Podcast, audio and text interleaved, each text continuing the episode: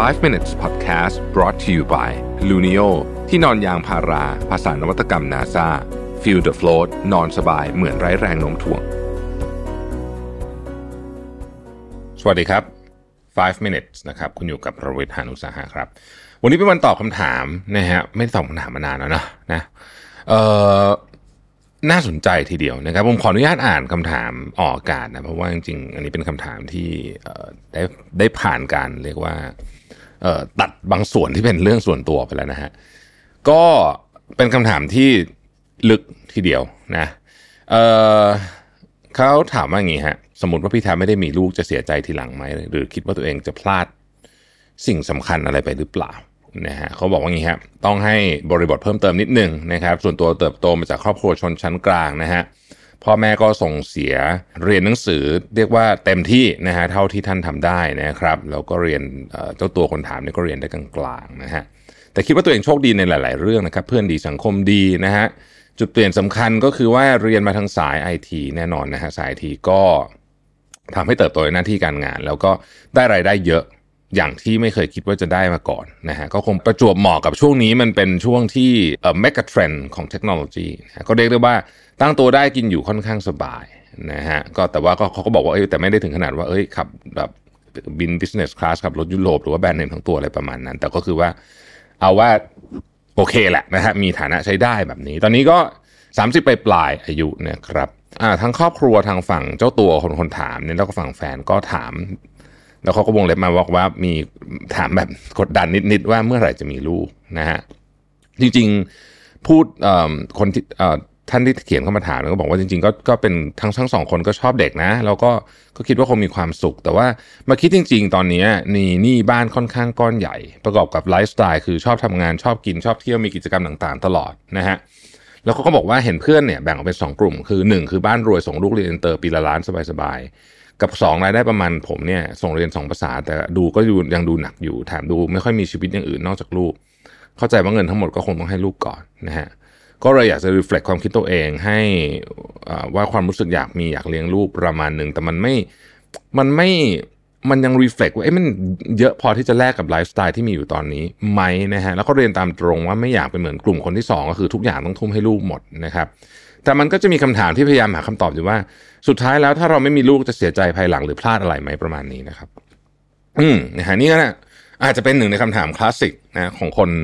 ยุคนี้เลยก็ว่าได้นะฮะ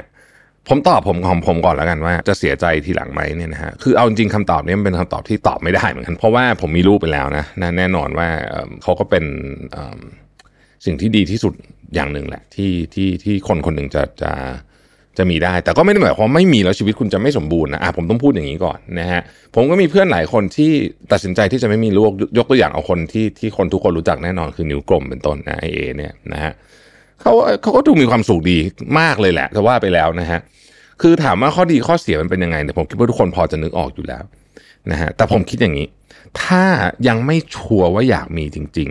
ๆ อย่าเพิ่งมีดีกว่า เหตุผล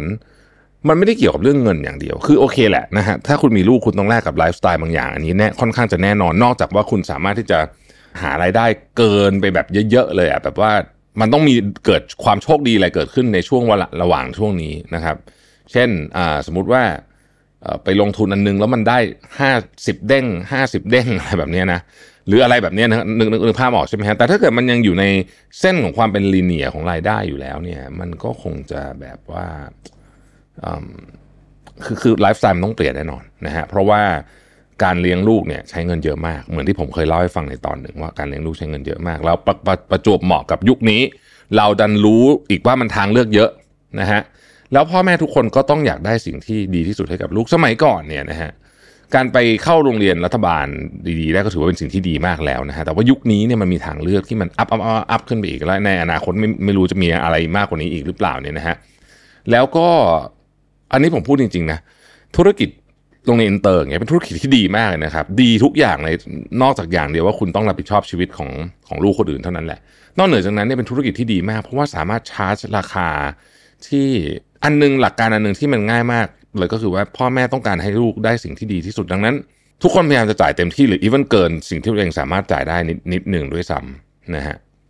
เพราะนั้นเนี่ยธุรกิจการศึกษาเป็นธุรกิจที่ดี แล้วนี่คืออีกสาเหตุขากลับกันก็คือ การเลี้ยงลูกคนหนึ่งต้องใช้เงินเยอะ ไม่รวมว่าปัจจุบันนี้เนี่ยมันจะต้องมีแบบ คือมันจะมีความคิดอันหนึ่งซึ่งผมคิดว่ามันก็เป็นความคิดที่ถูกนะคนที่พาลูกเดินทางเยอะๆนะครับ ลูกก็จะมีประสบการณ์เห็นโลกเยอะใช่ไหมซึ่งนี้ก็จริงคือการเดินทางเนี่ยมันเป็นการสอนววิถีชีวิตอะไรเยอะมาก ซึ่งมันก็ต้องใช้ทั้งเวลาและใช้เงิน เวลากับเงินมันก็เกี่ยวนิกบางทีเนี่ย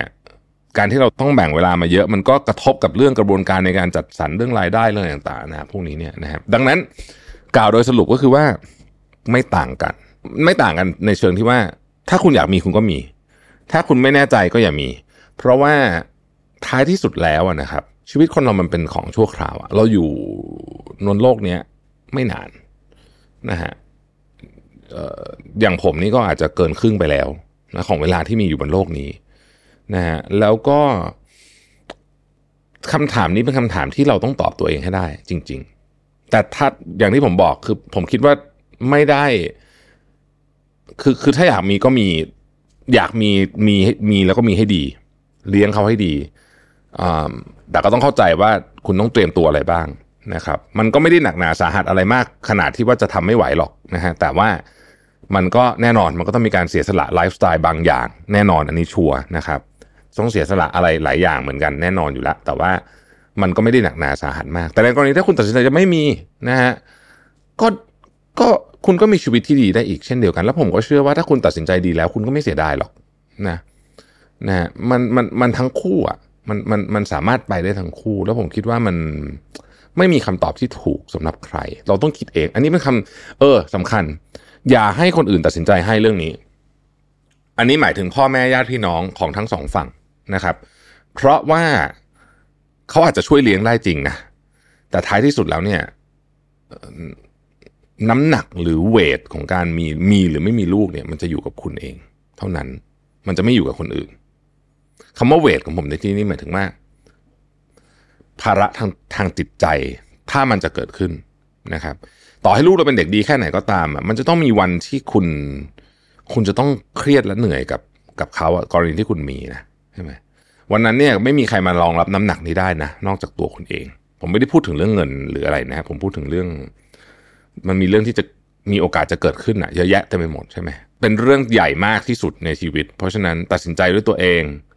นะฮะแล้วก็คิดให้ดีคุยกันกับแฟนเอาให้คิดให้ตกจริง ๆ นะฮะเอเอาให้แบบ ทะลุปุบโปร่งจริงๆนะอันนี้เป็น one way street คือหมายถึงว่าเมื่อตัดสินใจไปแล้วเนี่ยนะฮะก็เปลี่ยนใจไม่ได้แล้วนะครับเพราะฉะนั้นเป็นของที่ต้องคิดให้ดีจริง ๆ น่าจะเป็นหนึ่งในคำถามที่ยากที่สุดคำถามหนึ่งของชีวิตเลยนะ จริง ๆ แล้วนะครับ แต่ผมยืนยันนะเพราะว่าผมเองก็มีโอกาสได้คุยกับทั้งสองกลุ่มอะผมคิดว่าคนที่ตัดสินใจมีก็ไม่ได้รู้สึกว่า เอ๊ะ